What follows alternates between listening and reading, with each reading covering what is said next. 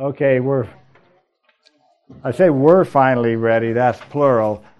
The truth is, I'm finally ready. So, nice to see you all this evening and some different faces. So it's great to have uh, Keisha and Lupe with us this evening, and Amber and Honor, uh, our surprise visitors. And uh, we're missing some of our folks. We miss them also. And I think we are finally ready to go here. Uh, let's pray as we get going.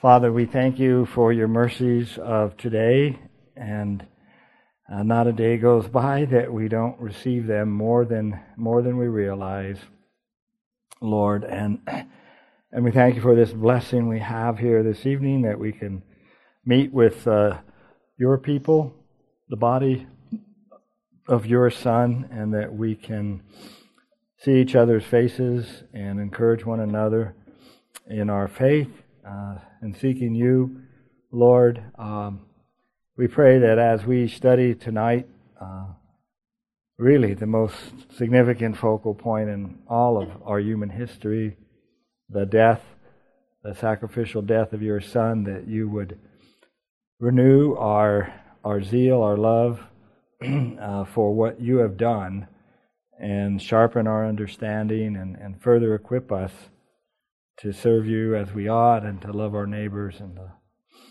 to love your people, Lord. Um, we do pray for Jan, uh, Lord, that you would uh, heal her as you surely can. And we pray for our dear sister Frida that uh, you would be with her as you have for all these many, many years. And uh, we know, Lord, the time comes when you call us home. And uh, we think that might be the case with our dear Frida, Lord. Uh, we will grieve her her loss, but it will be her gain. So, Lord, bless this dear sister. So, Lord, we commit ourselves to you and. Thank you for this opportunity. We pray in Jesus' name. Amen. Okay, what we're doing in this class is we're just going through the entire New Testament uh, one step at a time, and we've been going through the Gospels, and uh, we are now to the point in the Gospels of our Lord's uh, crucifixion. And we're right in the middle of that. And actually, I have a little bit of an outline here I think I could show you uh, as to where where we are. the Son of Man lifted up Jesus' death and crucifixion. So where we where we are tonight, well, we've considered his his trip to to Golgotha. Jesus addresses the daughters of Jerusalem as he's going to Golgotha, the place of the skull and uh, the casting of lots as Jesus was beginning to be crucified. The, the prayer statement in Luke we studied last week quite a bit. Tonight we're going to do these three. We're going to talk about the inscription over Jesus on the cross that Pilate had put on the cross. And then we're going to talk about the insults and the blaspheming. Remember, the, the cross it was designed to, to be two things. What was it designed? Two big things it was designed to do to its victims, what the cross was designed to do in the Roman uh, process of execution. There were two main things it was designed to do. Pardon me? Demean him. That, humil- yeah, humiliate, that was one of them. And what's the obvious other one? The physical suffering the physical suffering and the public humiliation and shame. Okay? And so we're going to see the public humiliation and shame in all the insults and that type of thing that are hurled against him while he is being crucified. So we're going to talk about that, and we're going to talk about the two rebels that were executed alongside of Jesus. so that's that's our our attempt uh, for uh, for this evening. Those three those three areas. So um, the inscription over Jesus, John's Gospel has the most detail. So we will start with that. Oh, Now we're good. Okay, so John has the most detail regarding the placard, and so we'll start reading that in John 19. Now, Pilate wrote a title and put it on the cross, and the writing was Jesus of Nazareth, the King of the Jews. Then many of the Jews read this title, for the place where Jesus was crucified was near the city, and it was written in Hebrew, Greek, and Latin. So let's think about this for a moment. Um, it was the Roman practice to place a placard around the neck of the criminal being executed or someone going before the criminal carrying it. And it indicated the crime that the person was being punished and crucified for. And uh, and to put it all to public view. And the, the, it served the, as a public warning so that the Roman uh, government would warn others who may commit similar crimes. So that's where the placard comes from, which standard practice with Rome executing whom they considered to be the chief of criminals is the purpose of the of the placard. Now, um, Pilate as shrewd as he was, continues to harass the Jews by referring to Jesus as their king, whom they are crucifying. And John's readers, including us, us, of course, know that this is actually true. Pilate has written Jesus of Nazareth, the King of the Jews. Now we know that is actually a true statement. And that's common.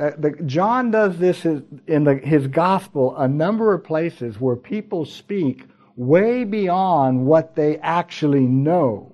And Caiaphas, the high priest, does the same thing uh, when he talks about it would be expedient for one man to die rather than the whole nation perish. And so now Pilate still insists labeling this man, Jesus of Nazareth, the King of the Jews. So, of course, the Jews don't like that. And uh, let me follow my own notes here. Um, now, many of the Jews read this title for the place where Jesus was crucified was near the city. Now, what feast what feast are we in the middle of here? Right after Passover comes unleavened bread. So, so, so this is uh, this is the first day of the feast of unleavened bread. Jerusalem is still packed. Many people are coming and going, uh, getting prepared for the feast of unleavened bread. And where Jesus is is just outside of the city and one of the major roads goes by there. So he, many people are seeing uh, the execution of these three men. And so John tells us it was near the city, was written in Hebrew, Greek, and Latin. Therefore, the chief priest said to Pilate, Do not write the king of the Jews, but he said, I am the king of the Jews. Now, Pilate uh, let me let me get my. Oh, let's say this. He's passing near enough to that site to be able to read that inscription. It's written in Hebrew, Greek, and Latin. So Hebrew or Aramaic was a common language of most of the Jews living in Judea. They spoke Hebrew.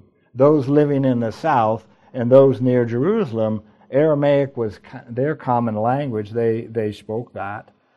But uh, further north, uh, they would be speaking Greek or Latin. Now, Latin was what? The official language of the Roman occupying force was Latin.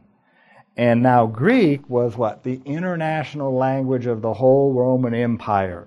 So if you did any traveling or trade in the Roman Empire, you use Greek, or we call it Koine Greek.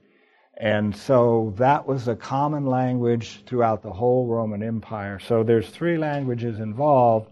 And uh, putting a placard in those three languages was designed to make sure as many people as possible could could understand it um, when when they executed someone. So Pilate wants the widest possible circulation of the crime and its punishment as a deterrent to every segment of the population. And in so doing, he made the widest pop, he made the widest po- possible proclamation of who Jesus is, didn't he? I mean, we got this this is the King of the Jews, and it's going out in multiple languages. It sounds like a precursor to the day of Pentecost, doesn't it? Because that's exactly what's going to happen at the day of Pentecost.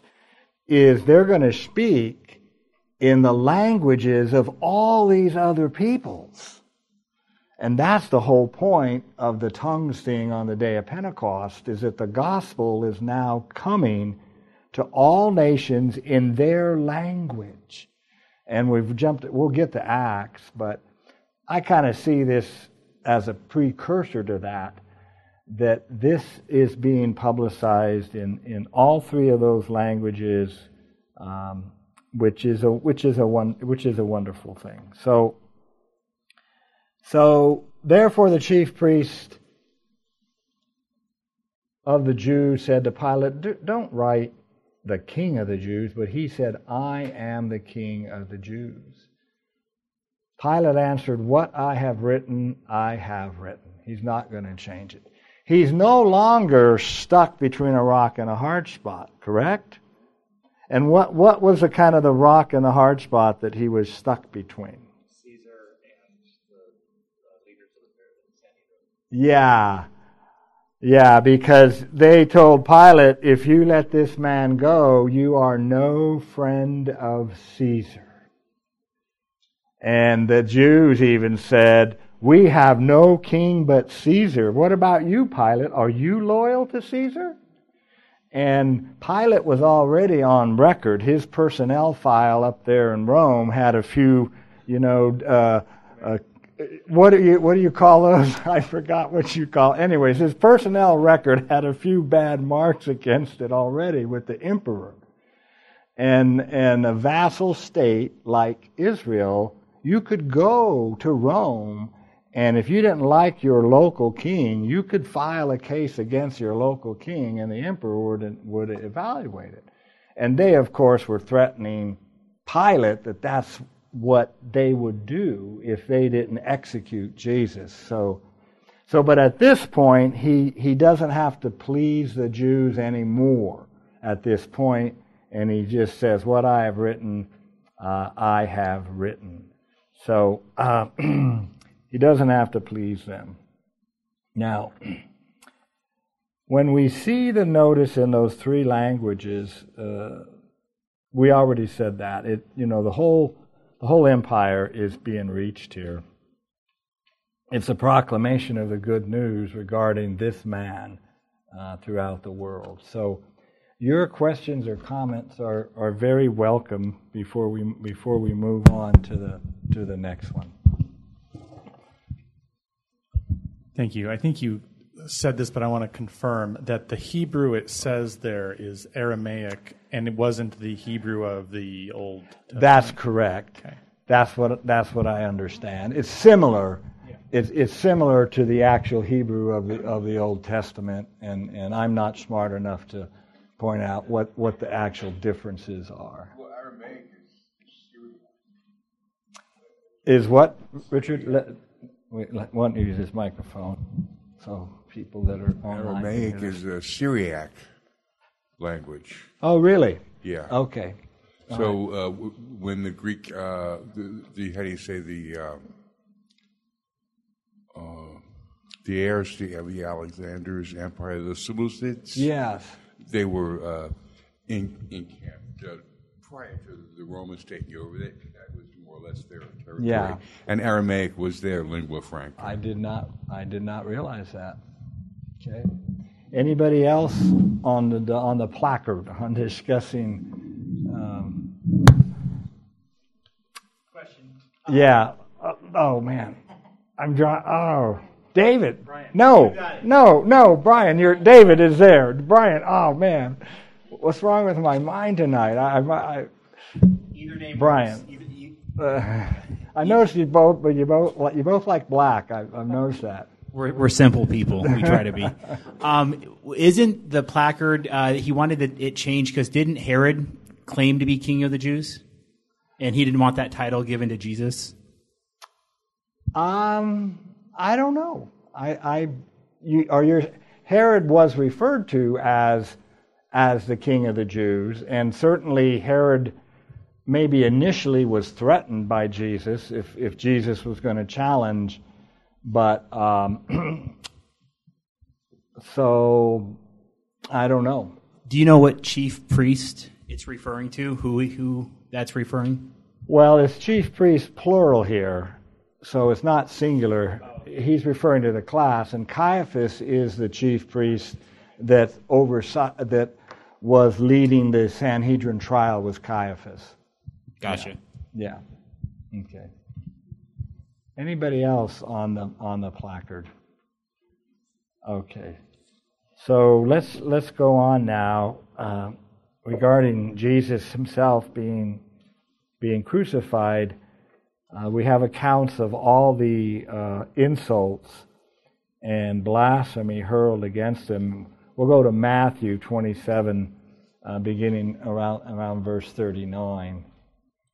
Matthew 27, verse 39. And those who passed by blasphemed him, wagging their heads and saying, You who destroy the temple and build it in three days, save yourself.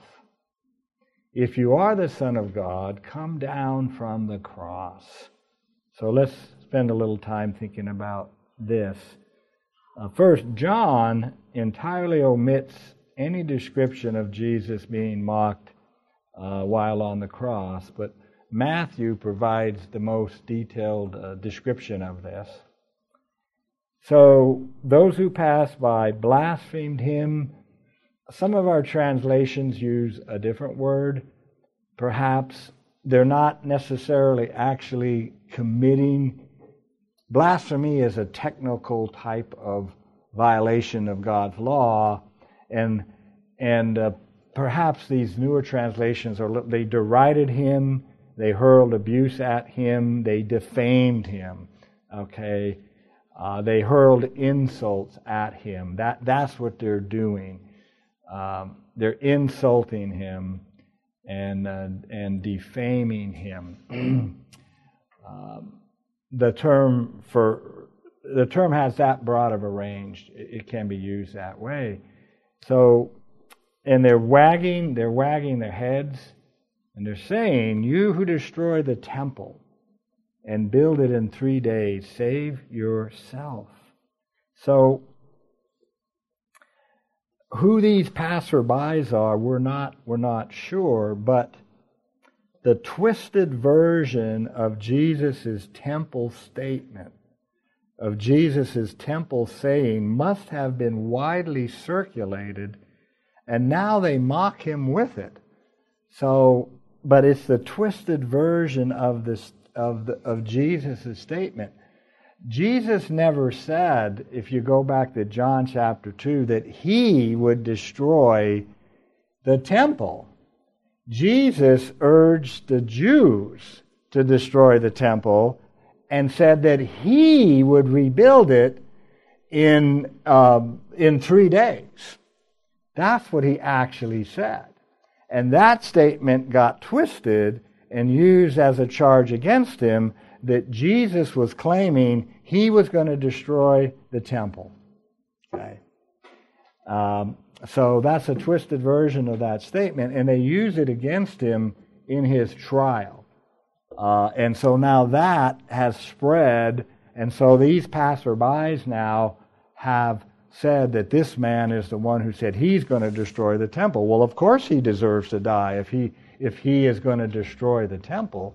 I mean, the Romans may have even executed those who who sought to destroy anybody's temple. They had a lot of different religions in the Roman Empire, and they had temples, and it was a major offense that would be avenged by the Roman government themselves if you destroyed someone's temple. Uh, so uh, that's a twisted statement. And if you are the Son of God, come down from the cross. Um, let's think about that for a minute.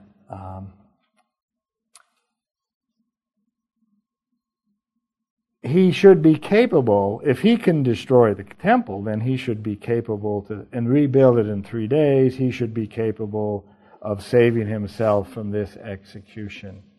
Now, Matthew doesn't reference Psalm 22 7 here, but it's certainly, Jesus is certainly fulfilling Psalm 22 7. All those who seek me ridicule me. All those who see me ridicule me. They shoot out the lip. They shake their head, saying. So uh, this is being fulfilled as Jesus is on the cross.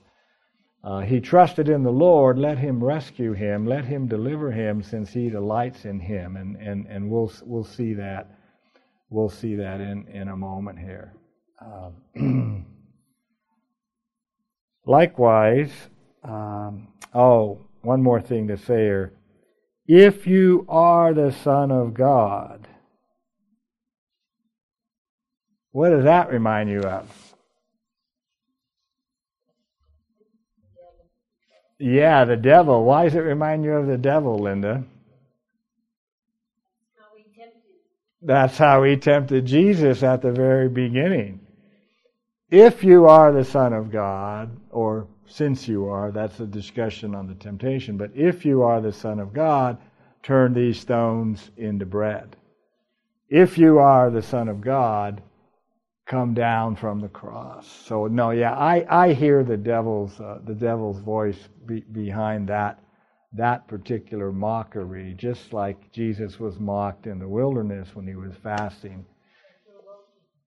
Yeah, and provoking, absolutely. Um, in in in the temptation case, um, the Satan was trying to get Jesus to disobey his Father's will, wasn't he? Yeah. So yeah, I, I hear the I hear the devil's voice in, in these mockers that are saying, "If you are the Son of God, and uh, come down from the cross." Pardon me. No, we're not going to say that. okay. Now, Jesus did say he was the Son of God. That he, you know, he did say that. That was true enough. He did make such claims. John John 10, 36 through 37 is, is one such claim. Uh, let me see here.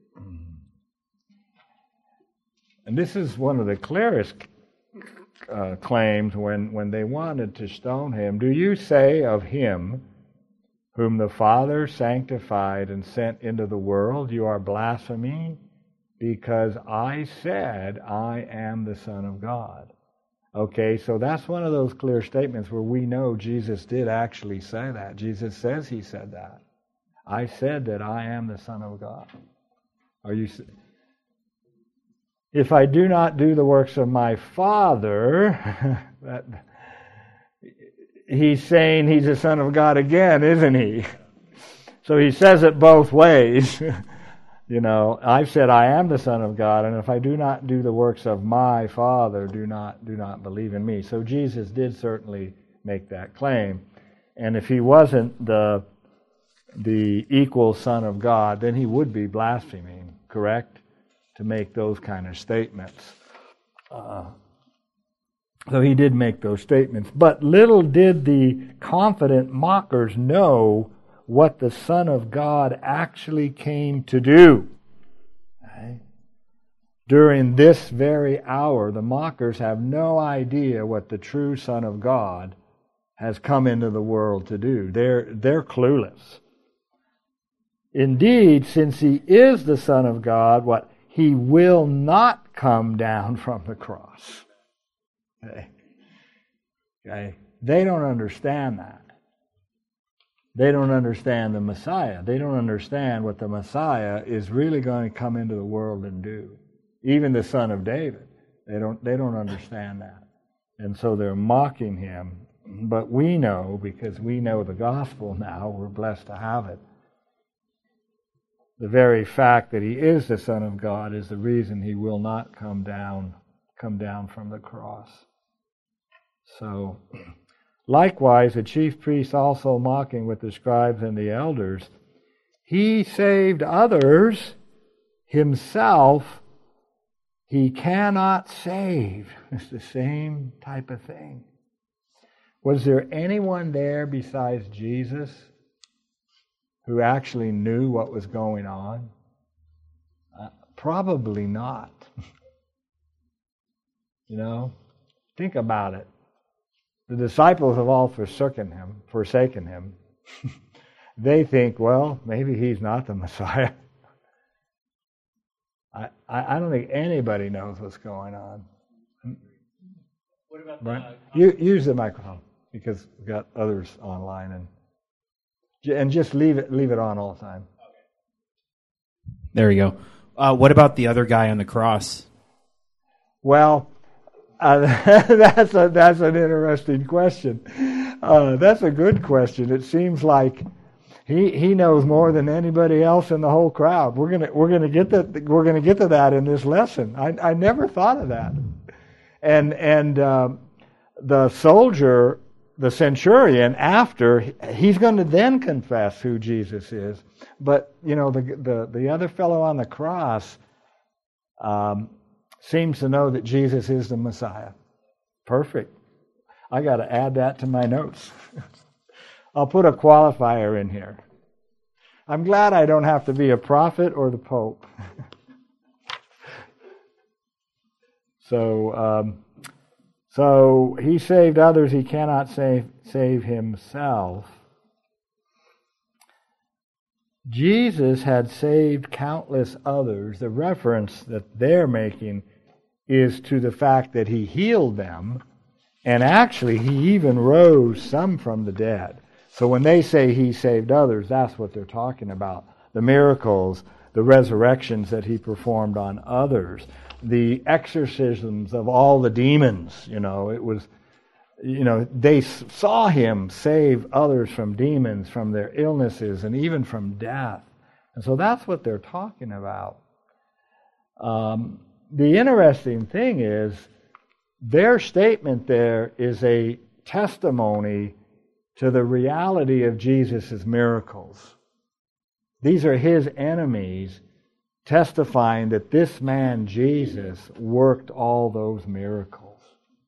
And that's one of the most powerful types of testimony as far as apologetics. When your enemies, okay, confirm something about you, that's a very powerful testimony. And the fact that they're even saying this is a testimony to the reality of Jesus' miracles. He did save others, and, and they knew it. Uh, so that's a good thing to remember. now, the mockers, they never pause to wonder, you know, he really did perform all those miracles. They knew it. But they never pause, like, how is it that he doesn't deliver himself now? Maybe there's something deeper going on here. You know, they never pause to wonder what can possibly be going on here. They, they, they never stop to think that. No, no such reflection. They are convinced that Jesus is a religious deceiver, a false prophet, and he deserves this fate. They're, they're convinced of that. Um, the mockers are saying he saved others. That's a testimony. I've already said that to the reality of, of this. So, now, Matthew, of course, while writing his gospel, knows at a deeper level Jesus could not have saved himself if he was to save others. Okay. Matthew knows that when he writes his gospel. Jesus could not have saved himself if he was to save others. And by God's grace, I think everybody in this room knows that also. Amen, huh? Yeah. Yeah. It is precisely by not saving himself that he saves others. Hey, that's the way to say it and to think about it. Okay. And um, indeed, he is the king of Israel. They mocked him. He, if he is the king of Israel, let him now come down from the cross, and we will believe him. Oh. You know, what a. I don't know the word to use to describe that. Hubris. okay, yeah. Arrogance, hubris. Uh, yeah, yeah. Okay, yeah. If he is the king of it, we will then we will we will believe in him. Well, Jesus referred to the unbelieving generation as what a wicked and adulterous, unbelieving generation will be given what? One more sign. One more sign. But it will not be Jesus coming down from the cross. It will be the sign of Jonah Jesus rising from the dead three days from now. That will be the final sign for, for the unbelieving Israelite. Um, you know, when they said, Show us a sign and we will believe, you remember that portion in the gospel. They, they said to Jesus, they tested him, saying, You know, what sign do you give us? Excuse me. What sign do you give us that, that we should believe in you? And that's when Jesus referred to them as an evil and adulterous generation um, that seeks for a sign, but no sign will be given but the sign of Jonah, the prophet. Just as Jonah was three days and three nights in the belly of the sea monster, so shall the Son of Man be three days and three nights in the heart of the earth. So so they're, they're again they're they're testing him in the same way. Come down off the cross, and this time, this time we we will believe you. Um, so they will get the sign of Jonah. Then they will know that he is the king of Israel, just as the placard reads. Will they believe in him then? Or will they manufacture a lie to deny his resurrection?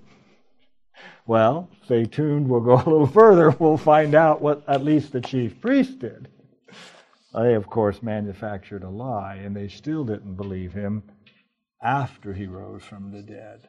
But praise God for the Holy Spirit, because on the day of Pentecost, thousands of Jews did believe in him, and they realized they were responsible for his execution. Can you imagine? I'm jumping ahead a little bit to the book of Acts, but can you imagine? They're saying on the day of Pentecost, the placard was correct. That's what they confessed, and they were baptized in his name. The placard was correct. That's right. Yeah. So now they they mock him with great arrogance and hubris here. Um, let him come down. So, okay, let me get relocated back in my notes. And they have more to go. They, and then the mocking goes on. He trusted in God. Let him deliver him now if he will have him. And you see, what they're saying is, God will not have this man. See, follow the pronouns. He, Jesus, trusted in God. Let him, let God deliver him now if God will have him. Okay? That's what they're saying. See, they're saying this man is forsaken by God. He's completely forsaken by God. God will not have him as his son. That's the mockery there. You have a question?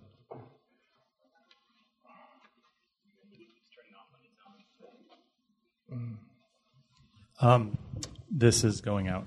Uh, many Bibles, and mine included, show that as a perfect quote of the Psalm 22 you just went to. Yes. Do you think these chief priests who are supposed to know the law know they're quoting that, or do you think it's put in a way that is simply prophetic? Well, Because it seems like they're quoting right out of the prophecy of the suffering Messiah. I, I'm not sure, Brian. Jesus, they are saying this, and they're probably speaking in Aramaic. Now, Matthew's translating that into Greek when Matthew writes his gospel.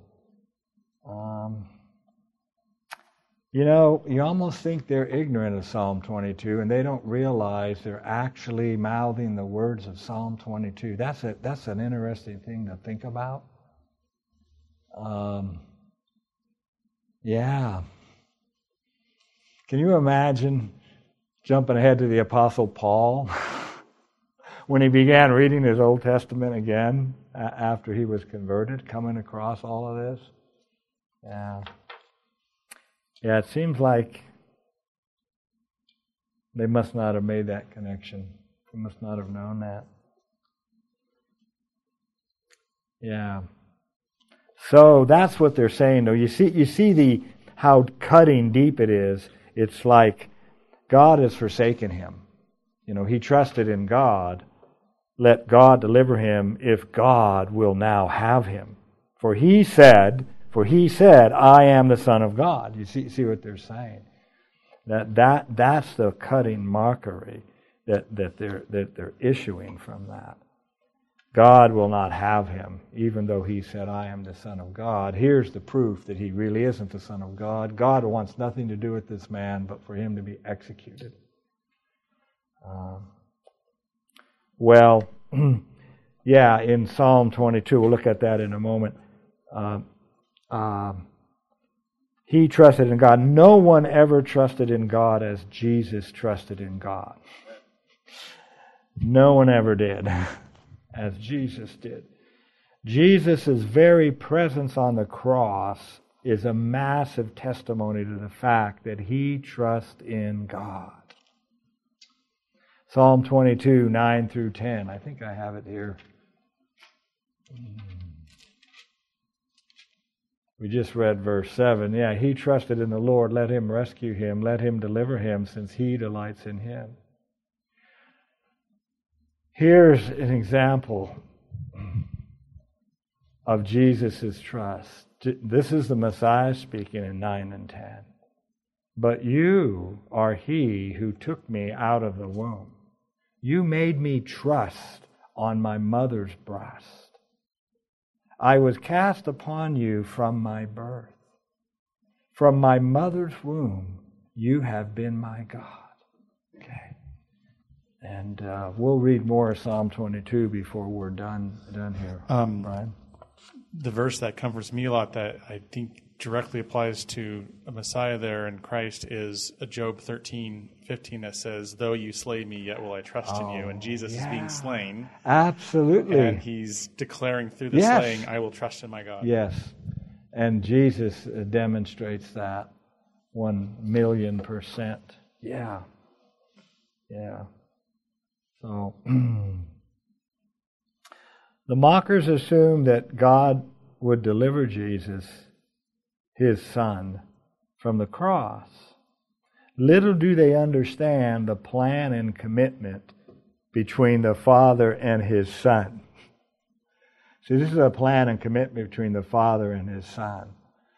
You know, the Son accepted the responsibility to save all that the Father had chosen. The Son accepted that responsibility, and the, fa- the Father promised to raise him from the dead.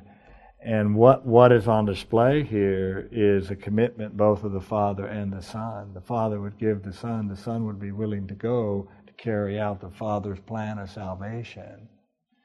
And that's what's unfolding before our eyes here. We call that the covenant of redemption, the, the agreement between Father and Son worked out in eternity past. And, and that's been called covenant of redemption. And that the Son then would be given, if the Son humiliated himself, then the Son would be given all that is needed, including the Holy Spirit's work, to build to build the church. And it's really three members of the covenant of redemption: Father, Son, and Holy Spirit in eternity past, each take on commitments in order to work out our salvation. So uh, Jesus here is doing the will of his Father, and he's doing that because he trusts his Father. Uh, so, um, yeah. Okay. Um, wow. so there's the all the mockery that that that that was going on. Any comments or questions on on that? We're getting to the two. Anybody? Oh.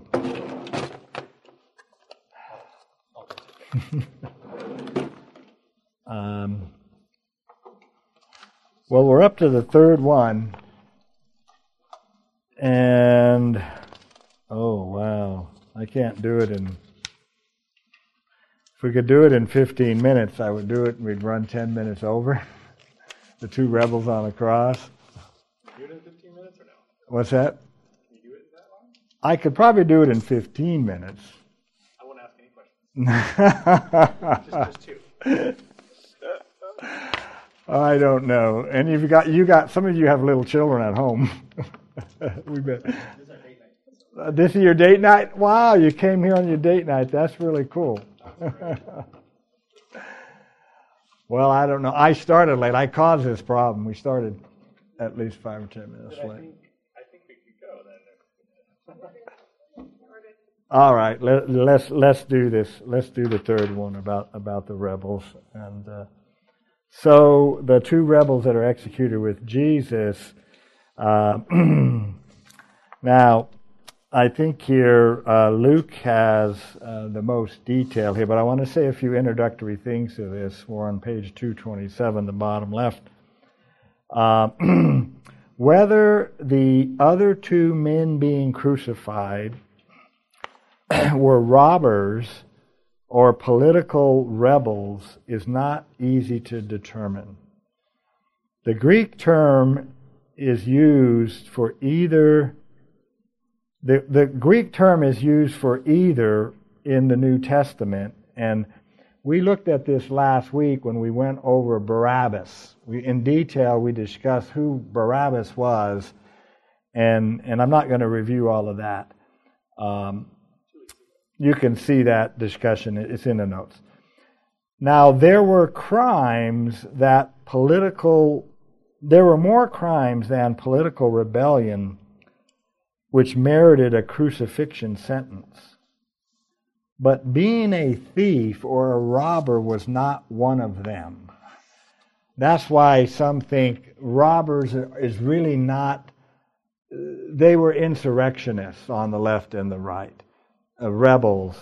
And we laid the groundwork for this when we were talking about Barabbas uh, last week or the week before. Luke provides the most detail on, on the two other men being crucified. Now, he uses a different term from Matthew, Mark, and John, which simply means criminal or evildoer. And that's why in your translations, when, when we get to Luke, all of our translations will agree when, when we get to Luke uh, 23 32 There are also two other criminals, and they all the translations uh, line up here. ESV criminals, New American Standard criminals, New English translation. They use the term criminals. But this is unique to Luke. It's Matthew, John, and Mark that use this other term, which could mean robber or it could mean rebel or insurrectionist. So the other three Gospels use that term. Of course, an evildoer here could be an insurrectionist. So uh, that's that's the vocabulary going on here. so, okay. Um, the execution of these other two men must have already been planned prior to Friday. These other two guys, at least, were planned to be executed on Friday. Now, Pilate would have sentenced them to crucifixion also. So, Pilate's had a lot of business here lately. So, he would have sentenced them to this type of execution, uh, likely for some type of rebellion charge. Um, now, it's possible that Barabbas, and we know he was a rebel, there's no doubt there about Barabbas that he was an insurrectionist. But it's possible that he was the third guy and that Jesus took his place. Can't prove that.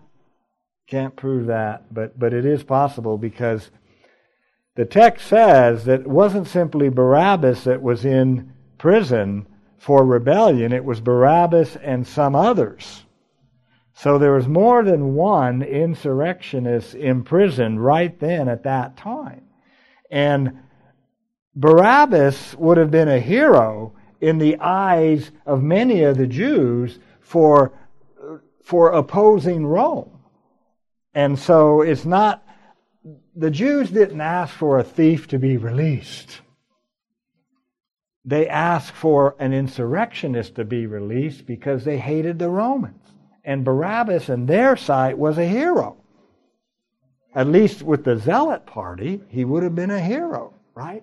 With that political party of the Zealots, Barabbas would have been a hero to them.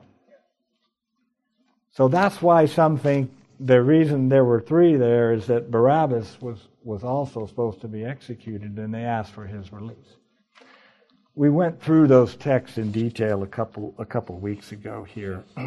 so, all right. So, um, one of the criminals who was hanged blasphemed him, saying, "If you are the Christ, save yourself." Luke twenty three thirty nine. Perhaps he heard the mocking of the crowd and joined in. Perhaps he saw the placard. I don't know. Matthew and Mark report that both criminals reviled Jesus. However, one of them experienced a radical change of mind, and Luke is the one. Luke is the only one that records that. And there, I, I don't know. There's no other way to explain this. That that um, this one criminal experienced a radical change of mind as he's on the cross there observing all this going on.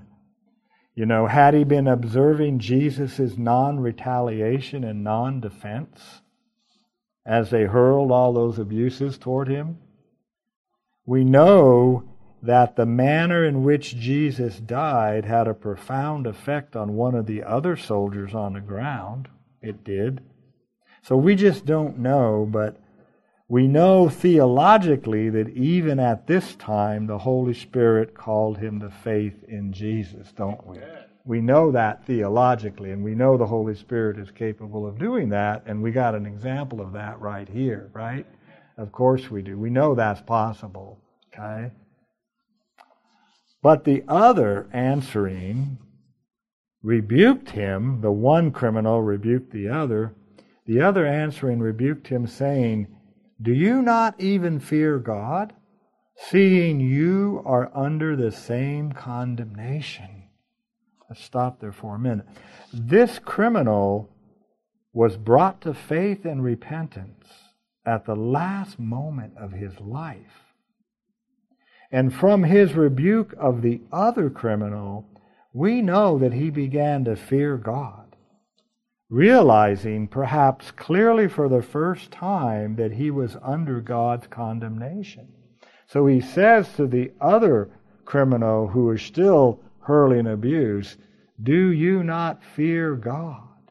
Obviously, meaning he has begun to fear God and he's fearing God's condemnation. Right now, he is gripped with the reality of God's condemnation, and, and he has this fear. It, part of his experience here is to fear God. And then he goes on, and indeed we justly. So he goes further and says, they are justly being executed. That is, their execution is a display of God's justice. I mean, he, he knows now more than every Protestant apostate theologian in the world. okay? Right? There is such a thing as God's justice, and he is being justly executed because of God's justice. He, he goes beyond second causes. It's not just the, it's not the Romans ultimately that are responsible for his execution as a criminal. It's God who's responsible. Because God is administering justice. That's what he says. And we justly, who establishes justice? Not Rome, God does. That's his thinking. We are being crucified here as an act of God's justice.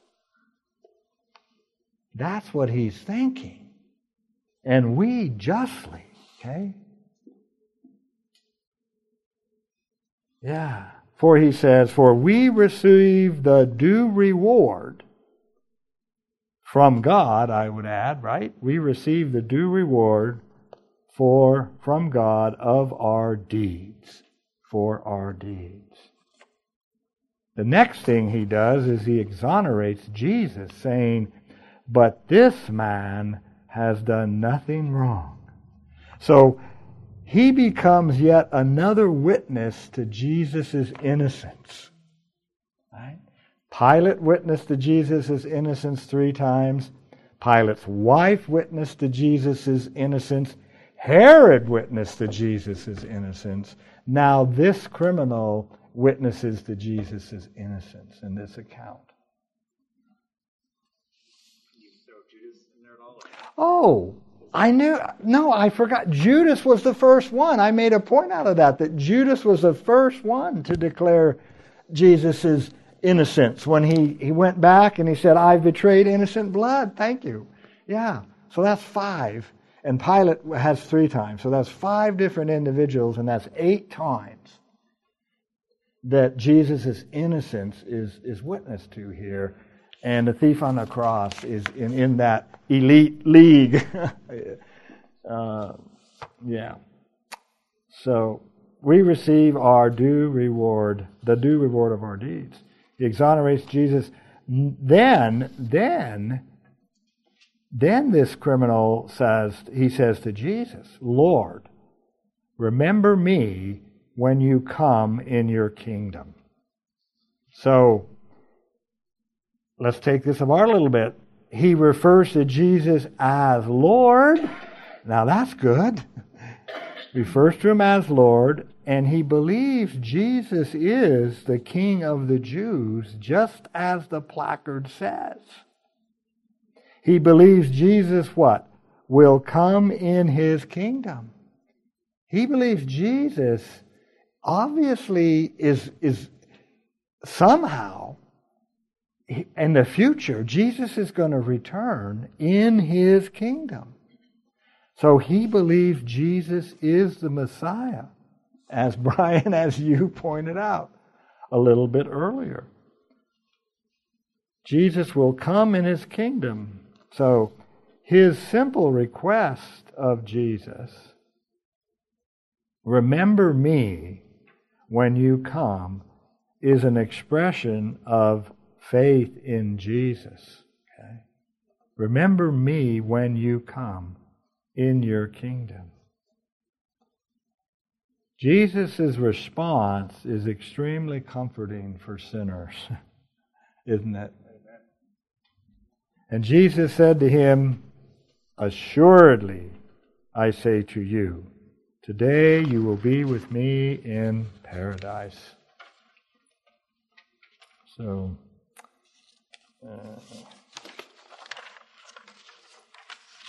uh, the criminal's conversion has all the necessary experiential elements of a true conversion. It's, it's, they're right here. Conviction of sin. He knows he's justly under God's condemnation. We call that conviction of sin. He knows that. That God justly condemns him. He's not going to argue about that, you see. Oh, God, you're unreasonable. Oh, it wasn't that bad. No. No, he owns his own condemnation. That's, that's real conviction of sin. That's part of every real conversion experience. Repentance, it's there. We receive the due reward of our deeds. he's had a radical change of mind from the life that he's lived up to this point. He's basically repenting of the life that he lived. He goes, The life that I lived up to this point is worthy of this death. That's repentance. He's had a total change of thinking, he's had a total change of attitude about his own life. He's lived an ungodly, evil life to this point. And now he says, That life is my life that I lived is fully worthy of condemnation. That's repentance. Father, I've sinned against heaven and your sight. I'm no longer worthy to be called your son. So, so, so there's conviction of sin there. there. There's repentance in this man. And there's faith, isn't there? You bet. There's faith in Jesus. This man has done nothing wrong. And your kingdom, he refers to, he says, your kingdom, Jesus is the king. This man believes Jesus is the king. He's innocent. He's done nothing wrong, and Jesus has a kingdom. He's the king.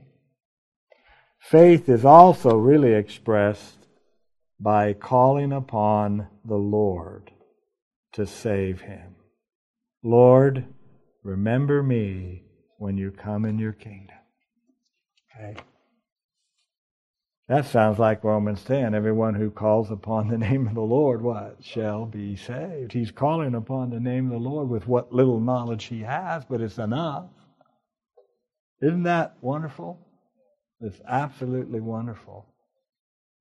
And then Jesus assures him, Assuredly, I say to you, this day you will be with me in paradise.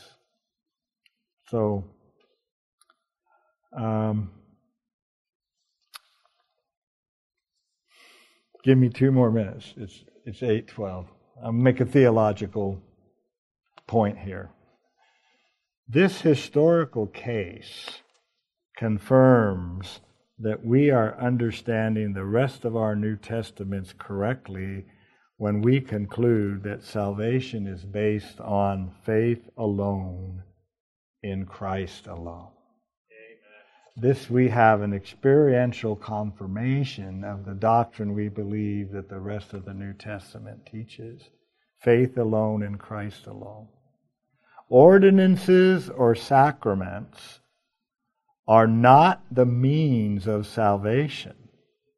Rather, they help us understand the salvation we've already received. And they remind us of what God has graciously done for us. Okay? Obviously, this man did not practice any ordinances or sacraments. Okay? Uh, and those ordinances or sacraments, if you prefer that term, those ordinances which they encourage our thankfulness and encourage our desire to obey. They are not exercises by which we earn our salvation or by which God saves us. Deeds of the law do not justify us before God or form a basis for saving us. The basis for saving the criminal on the cross and ourselves was that Jesus would not save himself from God's judgment. Rather, he took our place to save us from God's righteous judgment, which we too, along with that criminal on the cross, so richly deserve. Okay? So, praise God. Um, May may um, may our hope always be grounded in the historical reality of what took place and what we're studying here. Okay. Um, you have uh, any other thoughts or, or comments or questions? I would like to echo one on that same sentiment that this thief came to faith and repentance in Christ alone. And what kind of gospel was preached to him there by Jesus? It's the most fascinating thing to think about. Hmm. He is witnessing something happening, and Jesus isn't preaching a sermon. No. He's there suffering. Yeah. Jesus isn't necessarily talking to him except for when he answers him. Yeah. says today. So think about you know the way we witness and how I, I, I'm a, not a great evangelist, and all Jesus had to do was stand there and die, Oh, and that yeah, broke him. yeah, yeah. Hmm. There's a place for simplicity. There's a time for simplicity, and um, this was one of those times. I think Alistair Begg has a real funny thing about this. Have any, have any of you heard that? I heard that recently. It's it's both. It makes a point. Uh, I can't repeat it. Uh, if find somebody, you, you, if you know somebody who listens to a lot, Alistair Begg, he he makes a point, kind of something like you're saying about this incident, and I can't recall it specifically, but it's really good. Anybody else have have a comment or, or a question? You guys. Um, okay. All right, um, Brian, uh, lead us in prayer as we finish. Oh Lord, we are undone, um, standing and falling beneath the cross, Lord, e- comparing what Christ done for us uh, against ourselves, Lord, and our own wickedness, Lord. It um, is where we need to be found, Lord. We need to be found uh, beneath the cross of Jesus daily, Lord, hourly, Lord. Um, it is the most wondrous, um, as Pastor has described, culmination, culmination, Lord, of all of redemptive history in that moment. Lord, I pray that we would all spend more time considering the small little things that happen there that all add up uh, to this wondrous plan that you acted out in in gory detail and nothing was left no stone was left unturned to bring us lord out of the miry pit and out of the clay lord and to set us on the rock of our of our messiah. So lord i i just ask that no matter what we're going through uh, health wise lord um, or financially, Lord, or difficulties in our life, Lord, that by keeping our eyes fixed on Christ, um, it diminishes all of these afflictions and these really heavy weights, Lord, as Paul say, says, becomes momentary light afflictions, Lord. Um, indeed, the heaviest weight becomes light when we compare it to the eternal glory that awaits us and what Christ bought for us with that blood that was spilling out. Lord, I just pray again that you'd be with those in our congregation that are that are in need um, and need your grace and need the ministry of the saints to them. And I pray that you would bless those that have come tonight, that this would be a blessing to them. We pray in Jesus' name, amen. Amen. All right.